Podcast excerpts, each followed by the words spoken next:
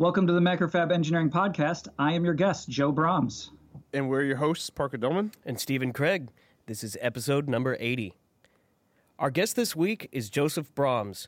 Joe received his Bachelor in Science at the University of Illinois in Computer Science. He's worked in numerous industries, including medical devices, security, professional audio, broadcast, and education. One central theme to Joe's career is successfully turning ideas into sellable products, ranging from an FDA approved cardiac stimulator to a critically acclaimed instrument tuner, APTuner. Cardiac simulator or stimulator. Stimu- it's just it's just a heart that simulates. Doesn't simulate. Stimulates. It actually sends pulses into the into the heart. Into the heart. Yes, like right right there, like voltage, uh, right there for cardiac arrhythmias. So they'd be sending uh, Ah, okay. pulses in at a certain rate, and try to trick out the heart how it's how it's pacing and and figure out how how it responds. So some people with with bad hearts, they've got they have issues where they can figure things out. There's there's a field to it, and I just helped with one of the devices for that. So. Uh, but hey, getting anything FDA approved is is worth saying because that's just you know a hurdle unto itself. So Right, yeah, yeah. It- 90% of it is getting the approval, and the 10% is all the rest of everything else, right? well, that and you know you, you- you're building this product and and actually I was in the, the the room watching them use it and you know after all the testing and everything else and it's like okay this thing has got to work. So you know that's uh, that's an extra level of uh, you, you usually don't expect the engineers to do. Yeah. You, you didn't use it on yourself, did you? No, I did not. No, I did not do that. no, he tested it on the family cat. Yeah, there, there we go. That- that's, no, that's an idea. Yeah, pe- people think that um, FCC and CE testing is hard. oh, Yeah, h- what would FDA testing like? probably yeah, 10 and then times there's worse. reams and reams of documentation and all the fun things on the side that is is you know it just it just adds up. So you wonder why it takes so long to, to build these things. and why medical devices cost so much. Yeah, why they cost so much exactly. Right. So Well, Joe's about to uh, release a product, right? On I am Indiegogo. absolutely. It's called uh, Yep. Protobricks. Uh, you want to tell us some more about Protobricks?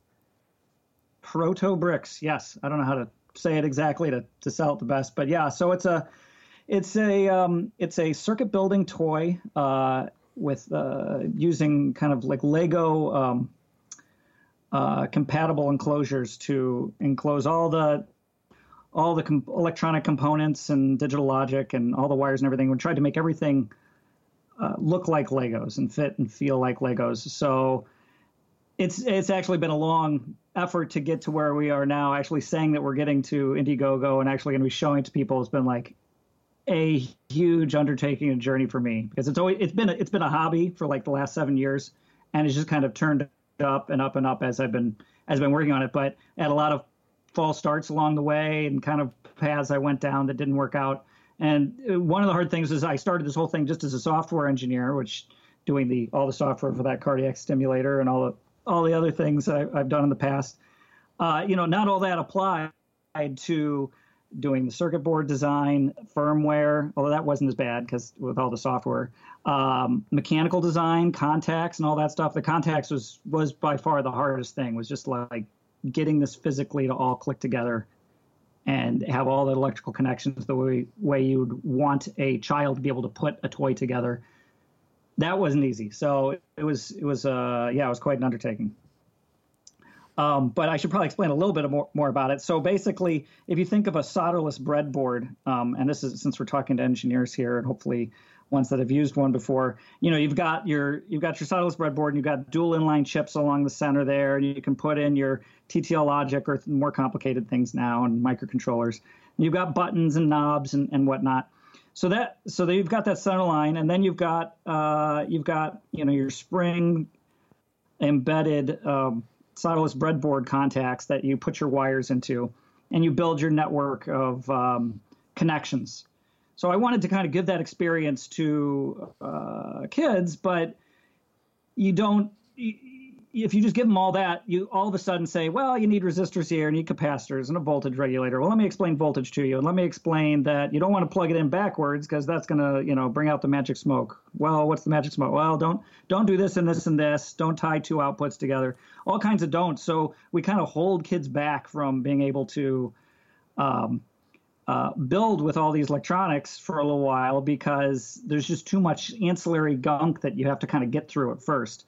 But the core concepts of, you know, um, AND gates and OR gates and shift registers and now, you know, lighting all these things up, all that, it, it, you don't you don't need you don't need a lot of math for that. You can get started on that right away as long as we get the other stuff out. So that was my idea. Was I just wanted I wanted kids to build circuits and you know, being a software, I always like, you know, being able to step through and debug everything. So I, I wanted to kind of have a debuggable version of a circuit. And to me, that would mean you can see the whole state of all the inputs and outputs uh, at any moment. So you can kind of just see what it is. And uh, you know, you're not going in there with a multimeter or a scope. You don't need you don't need you don't need that stuff. Instead, let's just give them a row of LEDs for all the inputs and outputs. We'll even show them which ones are inputs and outputs as they plug in the bricks. And then they can wire it up and there should be no way that if they miswire it, that they can smoke the board or or, or do anything bad. Uh, everything runs at 3.3 volts. Uh, so that's the idea. That's the promise. Is can't if I build this product, will you know, how easy would it be for a child to do it? How how much fun uh, can they learn this stuff? Yeah, um, that's, that's actually something you mentioned yeah. was um, like there's not a lot of math, which is true because it's Boolean algebra, which is you have zero right. and one, and then a couple operators, and that's it. Whereas right. whereas you know whole even just whole numbers is zero to infinity. Right, right. So uh, and, and there's some things with you know. So, so it's sort of it's sort of you're creating a new definition for plug and play, right? Like it literally is just click them together and you've got a circuit of some sort. You've got a circuit, and it's you plug anything in, it, it'll show you in blue if it's an input, and red if it's an output. And it's bright blue, it's high, and if it's bright low, you know, high input, high. So it's like really quick. You can like see these things and just try them out. But you're actually giving kids like bit. They're seeing every single bit. So you need to do a little bit of explanation, like, okay, this is what a binary number is. This is, and here, and you turn the knob and you watch the number count from like you know zero to fifteen, and you're seeing the the uh, the bits flip over uh, it doesn't take long just turning that knob a few times to actually kind of figure it out. It it doesn't take that long. It especially if it's hands on. I don't think a kid's going to be that interested if you do everything virtually. Like you, you could always build digital logic on a computer, but that lo- losing that hands-onness just just uh, takes it takes the takes the fun of it away. It just kind of keeps it from learning those principles, like just really feeling them and understanding them. So uh, you know, and not only that, but just building them into your Lego models and having it do things is just like just addictive. It's just like really cool to connect the things together, see how it works. So yeah, so we have to introduce bits and uh, you know how stringing them together turns into a number, uh, and how you can break those things out and you know tap the third bit of your your number, and every fourth time a light goes off. Well, okay, so now they're understanding what. Uh, uh, you know, is one, two, four, eight. They figured that out real quick because mm-hmm. it's all kind of broken up for them to do that.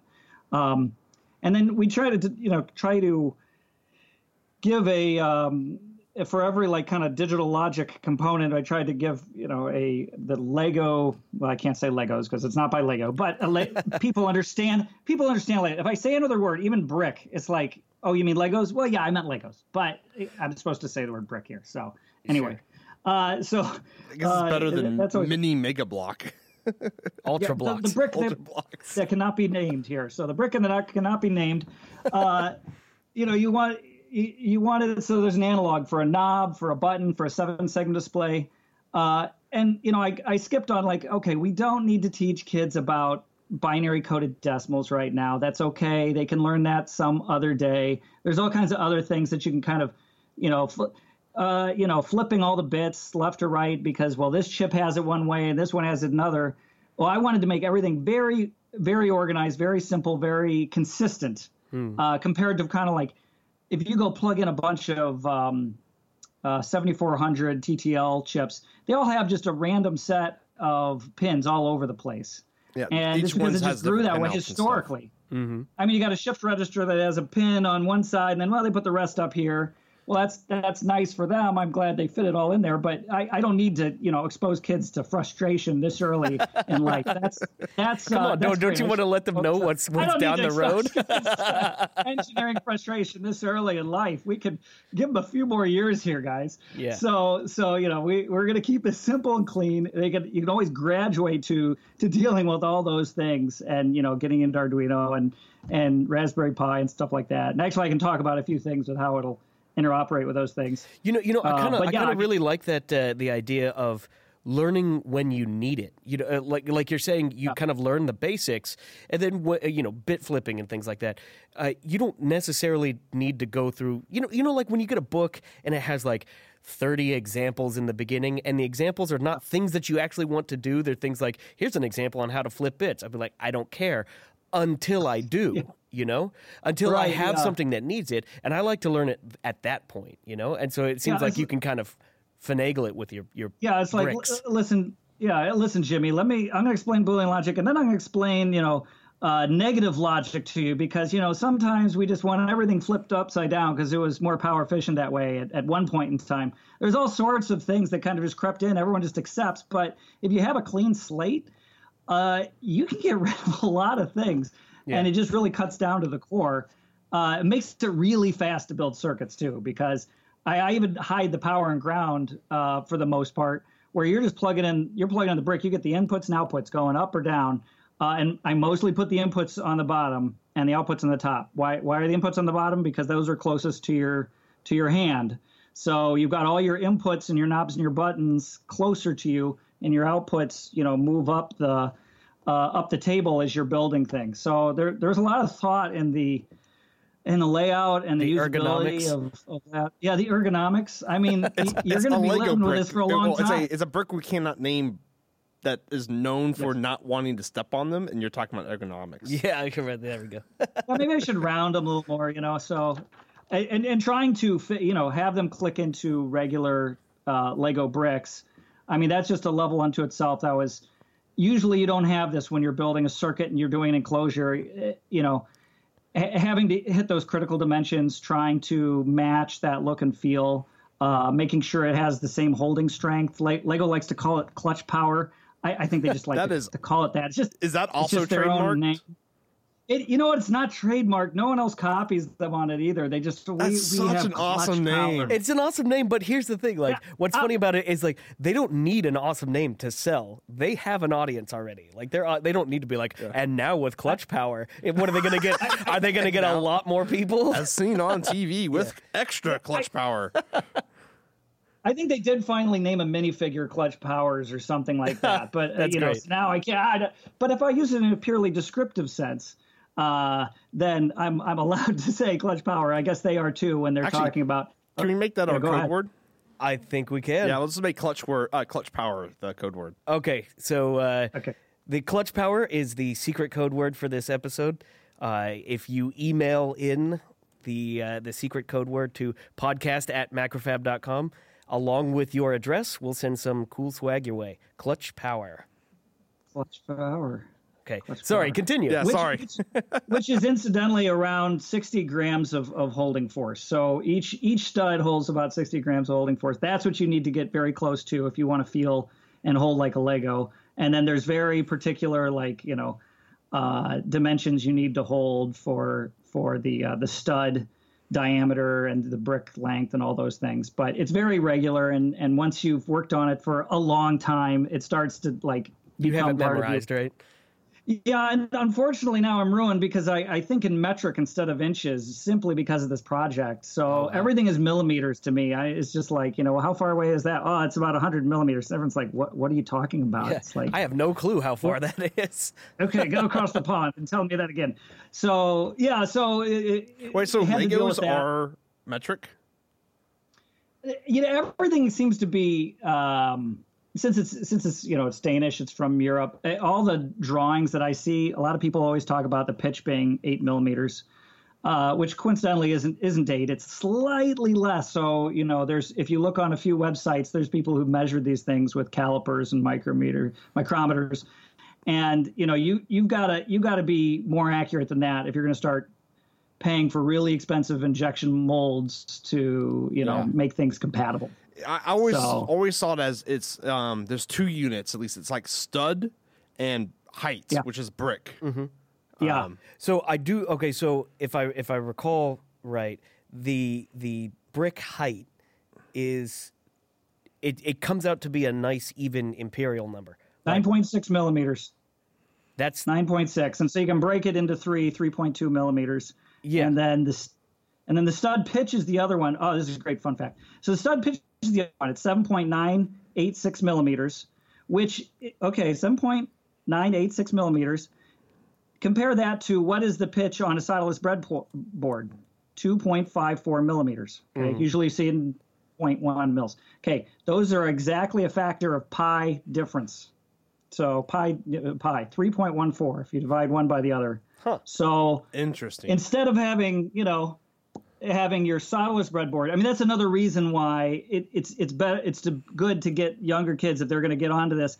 Get don't start on the solderless breadboard. It's too small for their hands. It's too small to see any symbols and anything. Um, you need to go 3.14 times larger, and it's it's the size of Lego studs. There, then you can put labels on it. You can put words. You can like, you know, it's like way, way bigger. So we can I teach them how confusing pi is at a young age. Yes, exactly. So start explaining. That's right. uh, I, I, tried to build the product like a prototype of it, like the second iteration, just with a solderless breadboard, and um, it was like microscopic. I, I, tried to put the symbols for like the AND gate on there. I'm like, okay, this is why they don't really put any symbols on chips uh, because there's no room. You can like barely see the orientation marker in the lower left corner, and then you have like three numbers, and the rest is like you have to like look in the light to see the rest of it. Um, so that was just like a hopeless cause. You know, uh, regular electronics are not meant for kids to uh, get introduced to it. They they're meant for what they're doing. And and this is like from 1970. Now everything is even is, smaller. Uh, yeah, it's like dust, right? Yeah, so, point, 0.4 millimeter pitch parts and uh, yeah, 042 and which is 40 mil by 20 mil and stuff like that. Yeah, good luck parts. Right, yes. right, yeah. It's like, let me introduce you to your microscope where you see your circuit run on a postage stamp. You're like, thank you, Dad. And, you know, it's, uh, uh, yeah, so it needs to kind of be blown up into size that that works for them. So that that was that was a fun thing to find. Um, yeah, I don't know. It's it's been a long it's been a long thing going through each iteration. Like I started this thing trying to.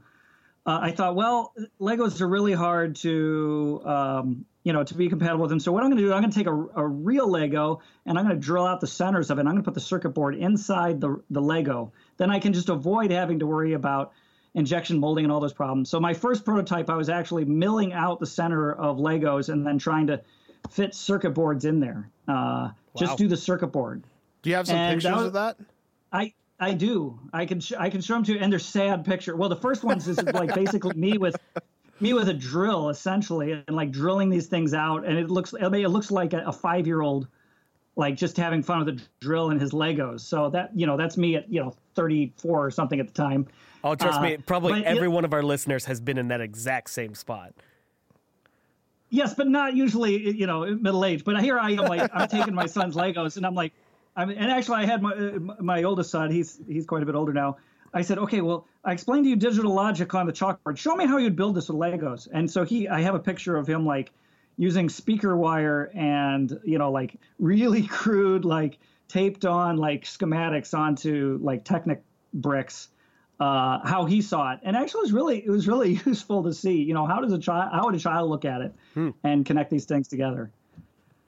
Um, so, so, yeah, so we drilled them out and tried to put them in, and then I suffered with that for a while, and uh, then moved on. Tried to not deal with Lego, so I did the solderless breadboard one again, and said, now it's too small. It's not. It worked. Like I was able to get all the, the circuits working uh, and reprogram the microcontroller but I just knew in my heart of hearts I need to make it Lego compatible for it to really work, you know, at that age.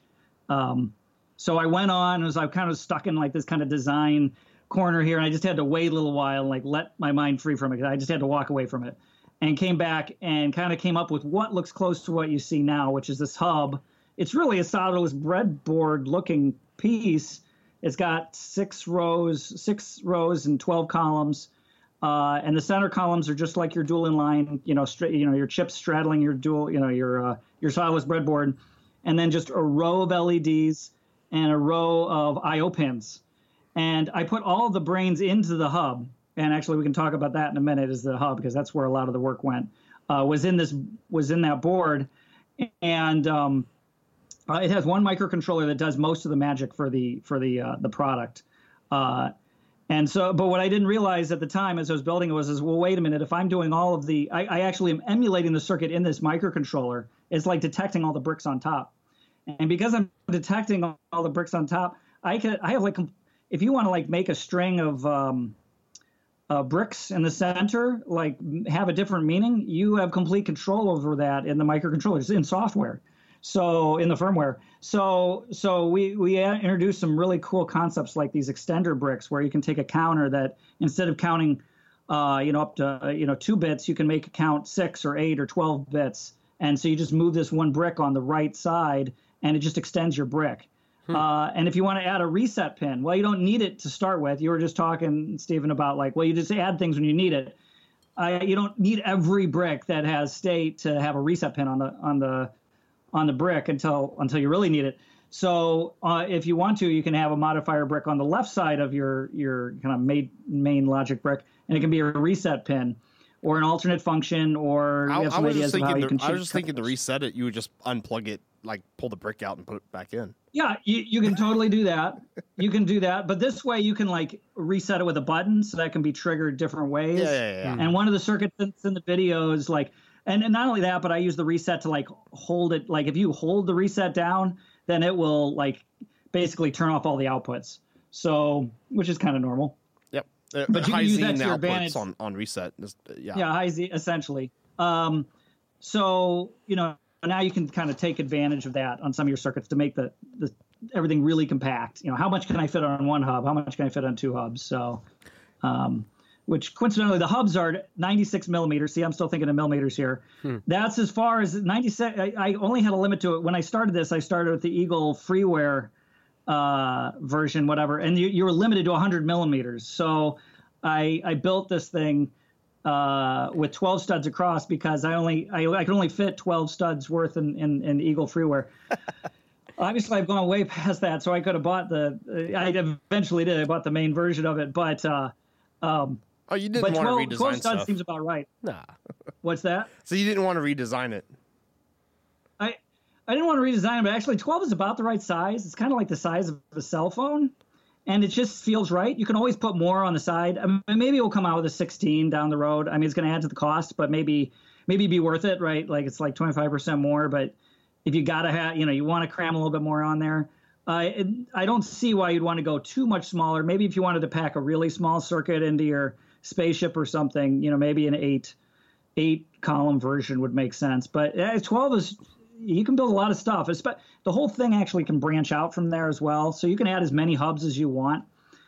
So it, it ends up not being much of a limiting factor mm. uh, anyway. So so it's, it's very modular. I'm a software guy, so everything had to be extremely modular. Like the hub is a, also considered a regular brick, and it's very recursive and maybe like three people in the world will appreciate that down the road. But uh, it made it made all the programming simpler, made all the organization of it simpler. So yeah. So you were talking earlier about the um, the the platform. What was it called again? The base plate. Oh, the hub. The hub. Yeah, the base plate. I call it the hub. Yeah. Yeah. so um, so what's the hardware and software running on the hub? What's what's yeah, under the so, hood or under the brick, so to speak? Uh, under the brick is a, it's a Silicon Labs 32-bit uh, uh, ARM microcontroller. That's the Gecko, uh, Gecko. right? Yeah, that's the Gecko. You got it. EFM32.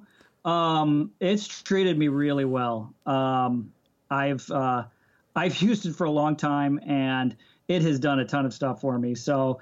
Yeah, I, and I ask a lot of it too, so I'm really pushing the limits on it. I've I've written to Silicon Labs. i have actually got a blog post that they're going to put up eventually, just me saying basically, you know, this thing has done everything I need in 64 pins. I'm able to do all the I/O for the uh, all the the edge of the hub is just GPIO with uh, series series resistors to protect it. Uh, so those are just kind of like directly connected.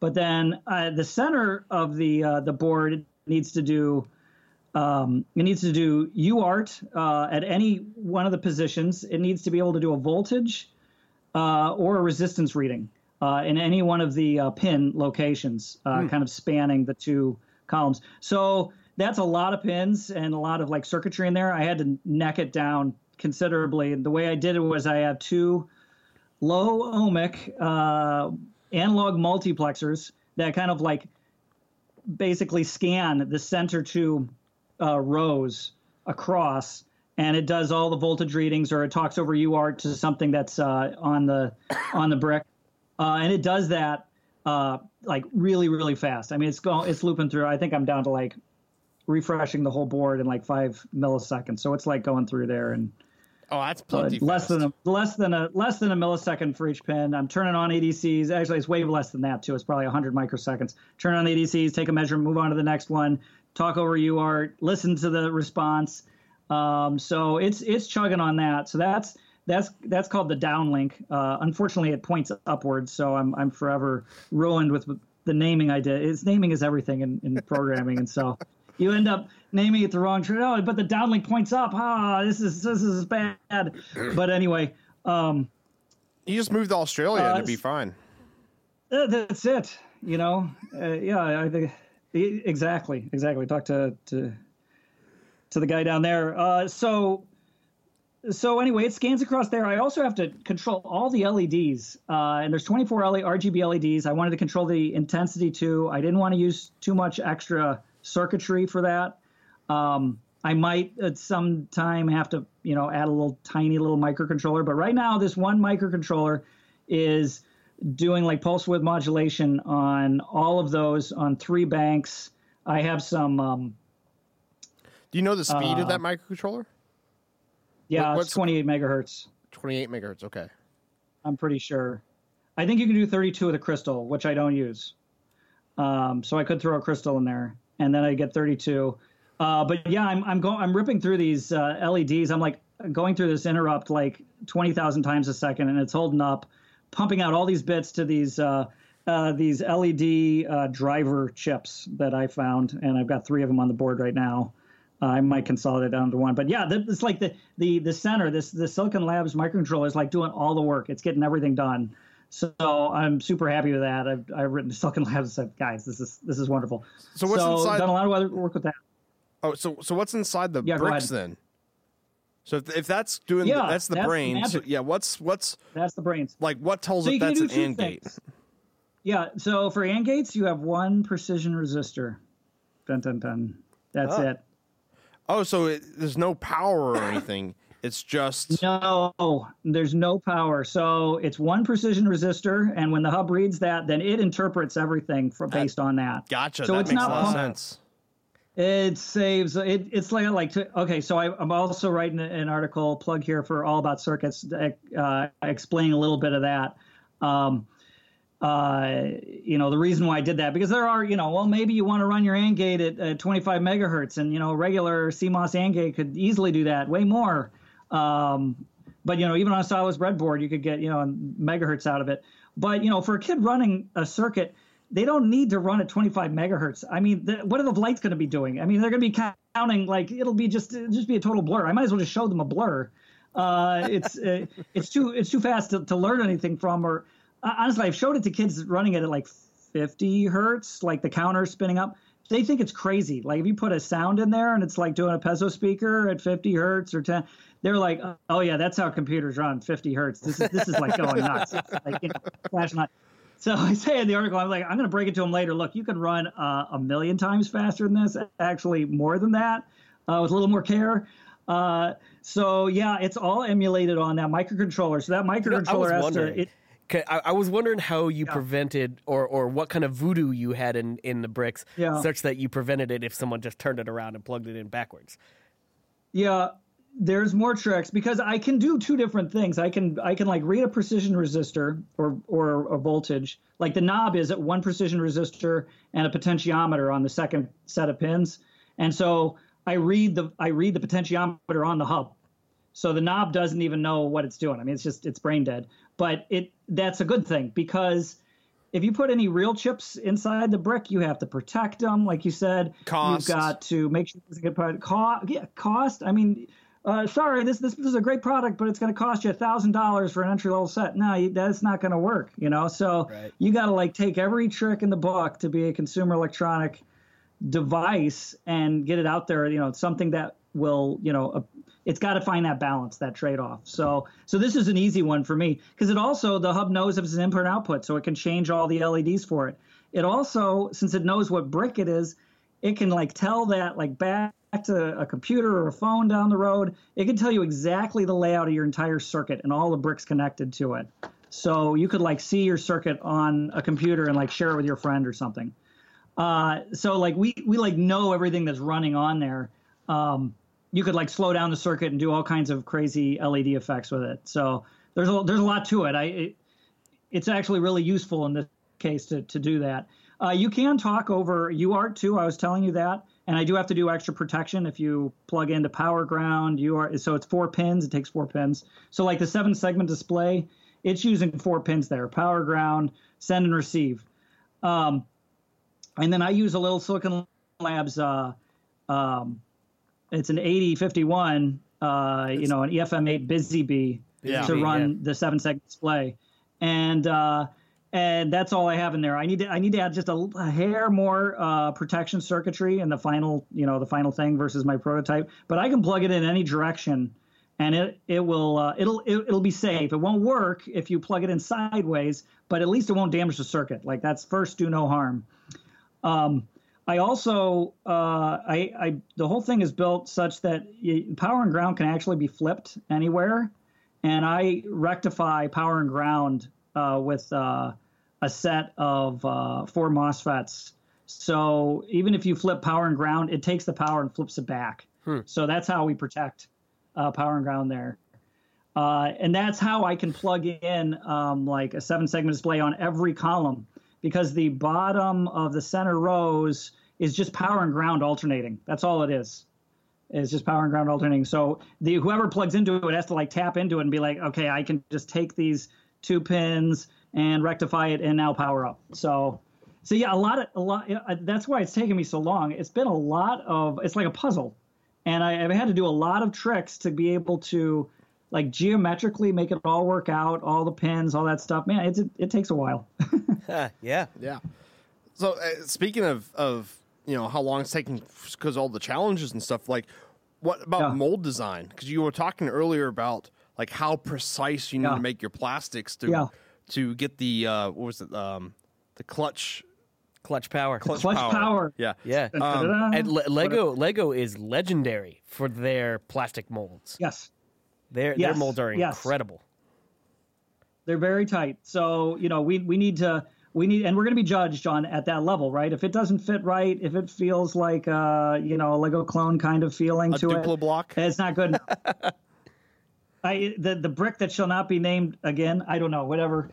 So you don't yeah. you don't you want to be a, So- you want to be the brick that cannot be named you don't want to be the mega brick that can't be named or Duplo block or whatever yeah. So uh, so yeah, you know, you really need to hit that kind of. Uh, that's what you know. It's going to connect. We want a compatible Legos. It's got to fit and you know click and snap into place just like that. So we need to hit the tolerances uh, just like they do. Uh, we think we can do it. Uh, right now, everything that I have, and so for all the videos, excuse me, all the videos and everything, the, the examples and the pictures, I was able to do everything with 3D printing.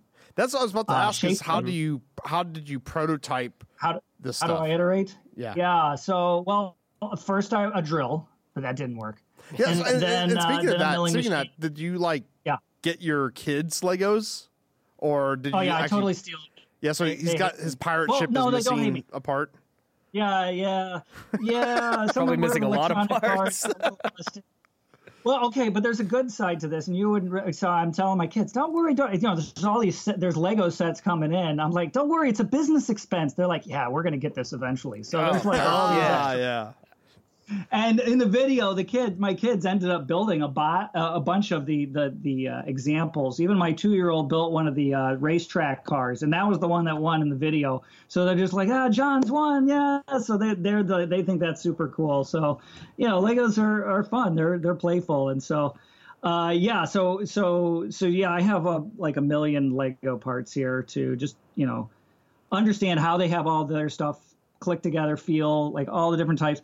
I mean the other thing is is that this set is really meant to be like used with legos uh, like all the supporting structures and um, you know lifting the hub off of the, a plate and like you you want to use legos kind of as as your enclosure as you know adding on to these these proto bricks.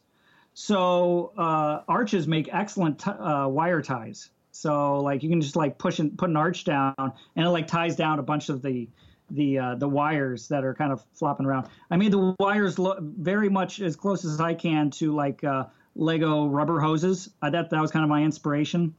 So like you know you want them to be able to fit in like you know minifigure hands and be tied down by arches and um, you can actually put little um, clear Legos like one by one like um, whatever you call them cylinders and all the all the polycarbonate, but you don't tell a kid that. But clear Legos, transparent Legos, um, they can go in those those LED rows of the hub, and so it'll light those up.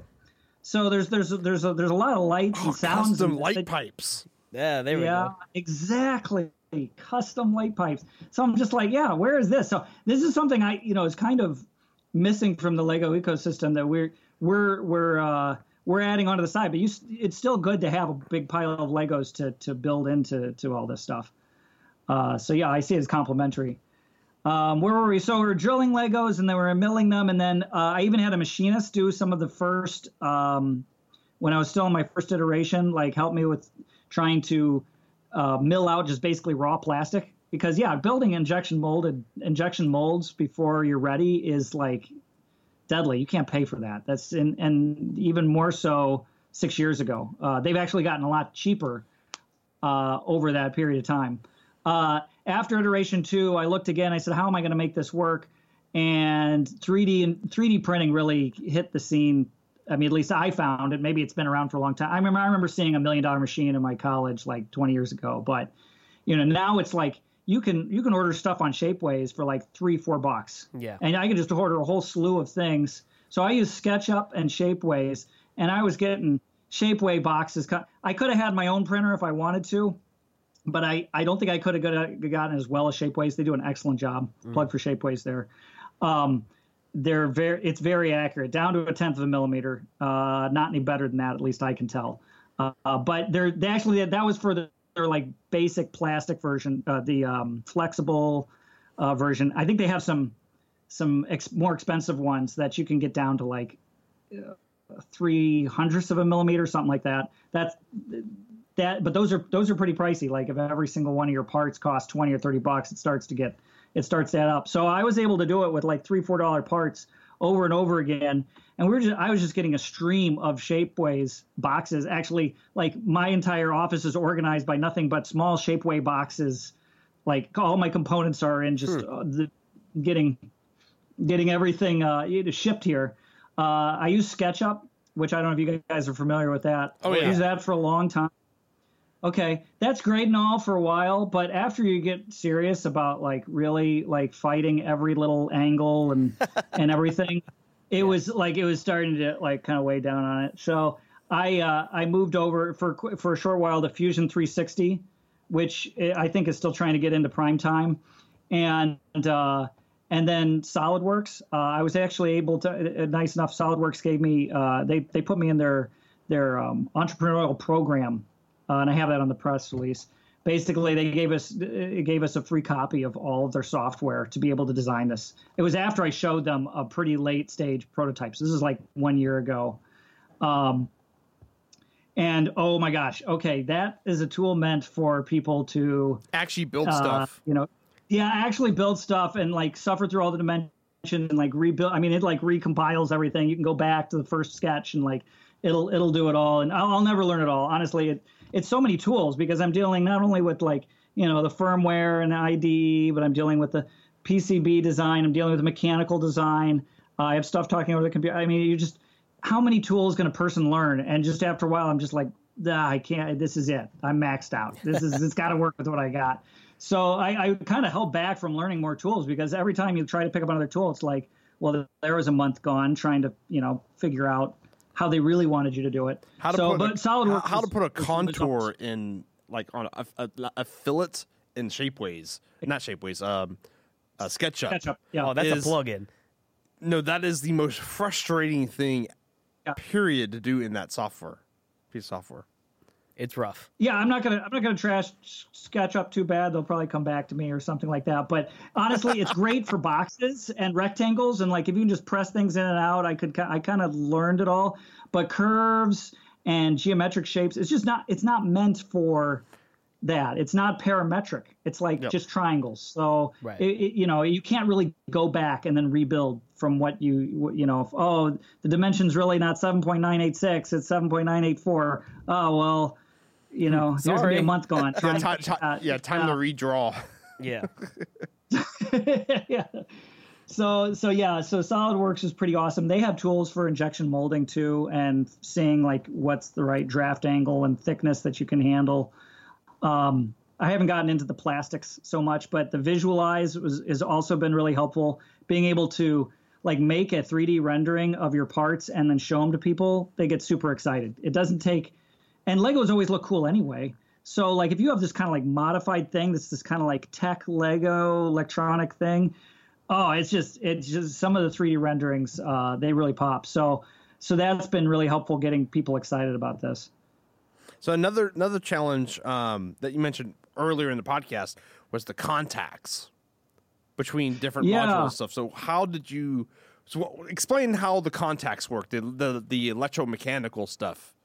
Yeah. So I made a really uh, bad choice, uh, kind of in the middle uh, design choice, and this is always why you, know you always learn well when you make a cho- you know bad design decision early, you pay for it for a long time. Well, I thought for a long time there, I really needed to use um, copper, uh, basically really thin copper sheets pressed over plastic to make this thing cheap enough uh, that you could actually sell it and like give it to you know make it uh, a real product as opposed to just like you know a one-off thing. And um, uh, try I, I have and I could show you more pictures of this, but I had for the iteration three. I had I have a whole set of copper uh, foil uh, tape and copper sheets that I was trying to stretch over, kind of press over uh, 3D printed plastic, and it worked. It worked, but it took me hours and hours to be able to like. It looks. I mean, it looks like something. It looks like this like uh, p- picture of like uh, like gold foil from like a satellite or something. Uh, it looks really weird, like seeing like this intermediary steps of like building these things with these copper sheets. Um, that didn't work so well. So I eventually went to uh, another idea that that started to work better, uh, which was I was going to use spring-loaded pins everywhere, but I was going to also uh, pull the studs together with magnets. So I would have like kind of these ring magnets. They wouldn't be in the way. They would be part. They would be like hidden inside the brick. But I'd have rare earth magnets like north and south, like snap and pull the parts together, and so that would add extra clutch power uh, Yeah. to the uh, to the uh, to call- the brick, and it'd be like you know it could extra extra holding force You for call some that of them. so super they- clutch power. super cut super clutch power. So so I did that for a while, and actually, um, uh, you can see that in some of the pictures I have. I have gold discs on the top. They're pressed down exactly on the the uh, uh, on the hub uh, and on the jumpers. Um, but they're they're they're rare earth gold discs with with uh, you know uh, gold, not gold, but they're gold plated. Uh, and then I have I have basically electricity going around them, and then down over a spring loaded pin uh, onto the board. Yeah, pogo pin. Um, that, yeah, pogo pin. But I, in the end, though, I, I, I need to make it like a stamped metal part, and so that's like that's where we are right now is having stamped metal parts, uh, because those you can like, you can you can put out. If we get the right quantity, you, those things the price on them just like totally goes down, uh, and we can solder those directly on there like a deep drawn stamped metal part, and that will be the, the kind of the the gold uh, center of each of the studs, um, which will be the contact, and it'll go down into the board. And then underneath, I can either use pogo pins to to connect to it, or um, or I can use like a spring finger or another stamped metal part that has some springiness to it, and that's what's going to to be the contact on the bottom. Um, so that's uh, right now I use a lot of pogo pins uh, for the for the bottom contacts, and so that works fine. But you know, we're just trying to get it uh, to be that right mixture for for being able to get this at the right price point. So it's um, it might be overkill to a degree. So we'll we'll see. It's uh, well, it'll, it'll depend on quantity. Will probably be right? helping me with soon.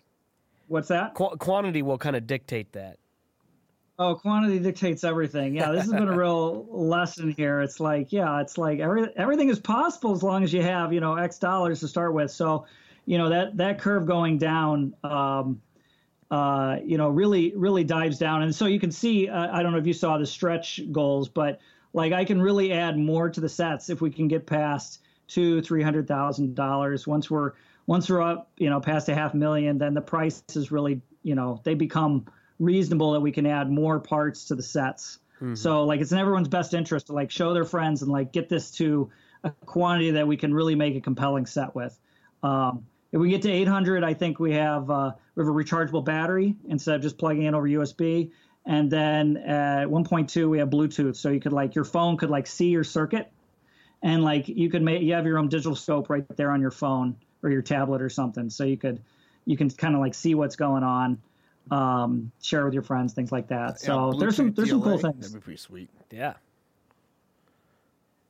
Yeah. So, but I mean, we got to we got to go big here. It's got to. I mean, it's you know, it, it's it's it's one of those things that hopefully it'll it'll catch people's attention. Say, okay, these guys have something, and and share it around. So, so that's the trick. I mean, I've been I had a prototype mostly working at the end of last year, and it's been this like the last six months building up for the video the video shoot this summer, and then like getting everything ready for the crowdfunding. And a lot of times you have like a whole team building this, but it's been mostly on me as a hobby, like on the side building. And you, I don't know, uh, Parker, I don't know if you, you, remember talking to me, but I was talking to Brandon Knight like three years ago, and he's like, "Well, when's this going to be done?" And I'm like, "Ah, six months from now, I'm yeah, sure." I remember that. I remember that. And you know, it's no problem, no problem. How how hard can it be?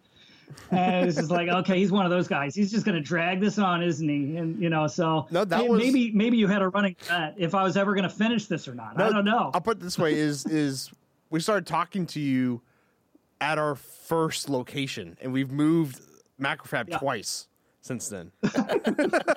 well, I, I I moved once myself, so it's been yeah, it's been a bit of a road trip here uh, yeah, so I was like, I, I saw you guys on Wired, like right when that came out, and they were talking about, you know, you dropped the, the, the, the price for being able to get a. Some of my early iterations, I was paying like a couple thousand dollars for the prototype circuits, and you know, to get 20 of them made. And I'd be like, well, I don't need a hundred, I don't need a thousand of them, I need 20 of them. And they're like, well, that's not, you know, it's only an extra five dollars. You can go from 20, but you could have a thousand. I'm like, I'm, there's no way it's going to be, you know, I need more than that. So you know, the the cost of uh, you know being able to have circuit boards and then have them populated and shipped to you has like been a total enabler for this whole product. I mean, I started without that even be- existing. So it would in the middle of it, thankfully, uh, you guys came in and, and helped out because it, it wouldn't be there otherwise. Very cool. I remember that Wired article um, mainly because the picture of Chris Church, who's our CEO, he looks on purposely just like Steve Jobs. Oh yeah. Did they try to do that? Did they like? I know that, like, no. like cut out like. No, that's the picture he sent them. oh, I see. so I always make fun of yeah. uh, fun of Church for for that picture yeah, yeah, I give him some nicknames for that. I'm sure. As as long That's as he true. doesn't wear a turtleneck, I'm fine. Yeah. Well, there's been some other turtleneck wearing executives in Silicon Valley. I don't think they've they've been you know they don't get they don't get as much reverence as Steve Jobs. So. No, no, no, no. So uh, the Indiegogo, when's it going to launch? Yeah, so uh, the launch is August 15th on Indiegogo, uh, like 8 a.m. We're we're live. We're showing everybody. Uh, it's going to be really exciting. I can't wait uh, for everyone to see what I've been working on all this time. Uh, you know, it's we're going to have stuff on YouTube, obviously, and, and all the other social media, Twitter. Uh, but you know, the main thing is Indiegogo. Check out the sets. See uh, see see what you like there. You can even if you don't want to buy one of the sets, just support. Uh, we actually have a little uh, the maker group in in um, Madison, Wisconsin suggested I need I need a I need a twenty five dollar twi- trinket, something to kind of get people that you know don't want to buy a whole set or whatever. So we made a little um, proto flashlight that you just plug right into a uh, a nine volt. So it'll look like a two by four brick, and then it'll have one of our little IR dishes on top of that. So it's like a little parabolic dish on top of that. You're in Madison. Yeah, I'm close to Madison, kind of halfway between Madison and and, La, and La Crosse. Okay, in the middle okay. of nowhere. I know what that is. Um, I know um Ben Heckendorn, who's in Madison. Yeah, Yeah. yeah. I, I I know a guy who's been helping him out with some stuff with uh, some of his shows. Yeah, so you just go, uh, just go bug him. I should just go bug him, like punch him in the shoulder, kind of thing. Yeah, Hey, yeah. Just show up From at his Parker. shop. Yeah, just show up at his shop. Have him build some Okay, well, I should do that. Yeah. Um, Yeah, I'll bring some proto bricks as a. yeah. So, easy. so where can so this Indiegogo campaign? We'll put a link in the description for that. Um, is there a website people Yeah. can go to? Yeah, uh, so protobricks.com will point you there. So definitely protobricks.com, or if you just type it in into Indiegogo or on Google, I, I think everything is just going to funnel right into there. So, uh, you know, we try to make a unique name that's that. Uh, there is a Pro T Bricks that looks like an energy bar, but we're going to like totally take over the name Proto Bricks and every variation of it. Uh, no energy bars. We want to be circuit building, Lego compatible bricks on Indiegogo. How many more times can I say that? I don't know. Well, it's it's kind of funny because you're you're still kind of fits in the energy bar like category in a way. Electrons. There and, might be some, brick, yeah, you know, in a bar, a yeah, plastic bar. Exactly. Yeah, maybe there's something to that. I'll have to do some co-branding. Well, that's awesome. I, I hope it I hope it uh, goes really well for you. Yeah. Yeah. So All right. You said there was some sort of uh, some sort of game or something. Is this the is this the thing? yeah, Yeah. So this is something we've never tried before. Um, and this is called Steven's Game, where Steven's going to ask a Okay. a question, and you, it's Okay. it's a it's going to be an open ending question, and you just have to answer it any way you want, and we we will all answer. Right. So You will all we, we, answer. kind, we Yeah. kind of thought, Okay. you know, it'd be fun to have a little bit where we just kind of toy around with an idea here. And you're going to be the guinea pig. You're the first the first guest to play Steve's game. Okay. Uh, and there's Right, no right. right answer. Okay? Right. So I'm going to present you. Well, as with- long as you answer the question. Well, Yeah. sure. There has to be an answer. I Yeah, suppose. there has to be a answer. Uh, so I'm going to present a situation and you present a solution. Okay? Okay. Okay. So, for the very first Steve's game, you have a room full of balloons. How do you Okay. get rid of the balloons? uh, kill them with fire. Blowtorch. A perfectly acceptable answer for the very first Yeah. Steve's game. Yeah. Yeah. Kill all Oh, of them see, with fire. that's that's it. So how would you solve that problem? You know, okay, so it's funny because Parker and I kind of we cheated a little bit uh, because hopefully in the future, what I will do is I'll present a a situation that Parker hasn't. you already heard know it, dude. You've been thinking about it for like all day. Well, well, well, actually, this one we've had for like weeks. Yeah, but but but I, I literally just came up with a different solution than I've had for a couple weeks. I would actually pull a vacuum on the entire room. I would seal the room and pull a vacuum until everything Pull just exploded. Oh, blow up the You're not in the room, hopefully. Well, I mean that that wasn't necessarily part of the uh, scenario, but it it gets rid of the balloons. That's true. So Parker, Yeah. how would you get rid of the balloons? I would probably throw cats into the room. Another completely darts, yeah. acceptable solution. Yeah. And then just pop the balloons. Well, uh, so what I like about this is we have three separate solutions that guaranteed get rid of all of the balloons. Can you combine the solutions? That's the question. Does that make it more effective? So a flame-throwing vacuum cat that gets rid of balloons. That Yeah, would be the gets rid of 'em. fastest way to get rid of all the balloons. There would be certainly. And that was Steve's game. There you we'll go. play a jingle. Doodle-doo. Yeah, Dun, dun. exactly. Yeah. There we go. Great. Look look forward to more Steve's games in the future. And uh, I would like to thank you, Joe, for being on the podcast. Yeah, thanks. Thanks for having me on. This is great. So super. I love it. This has been a lot of fun. So I'll I'll close this out here. That was Macrofab Engineering Podcast. I was your guest, Joe Broms, And we're and your, we're here with our Oh. and we're eh, Go ahead. Go. Oh. No, no, no. You keep signing us out. You yeah. know, oh, I got to let you finish it. Otherwise, it would be. And these are your hosts, Parker, Parker Dillman and Stephen Craig. Later, everyone. Does that work? Take it easy. Yep. That was perfect.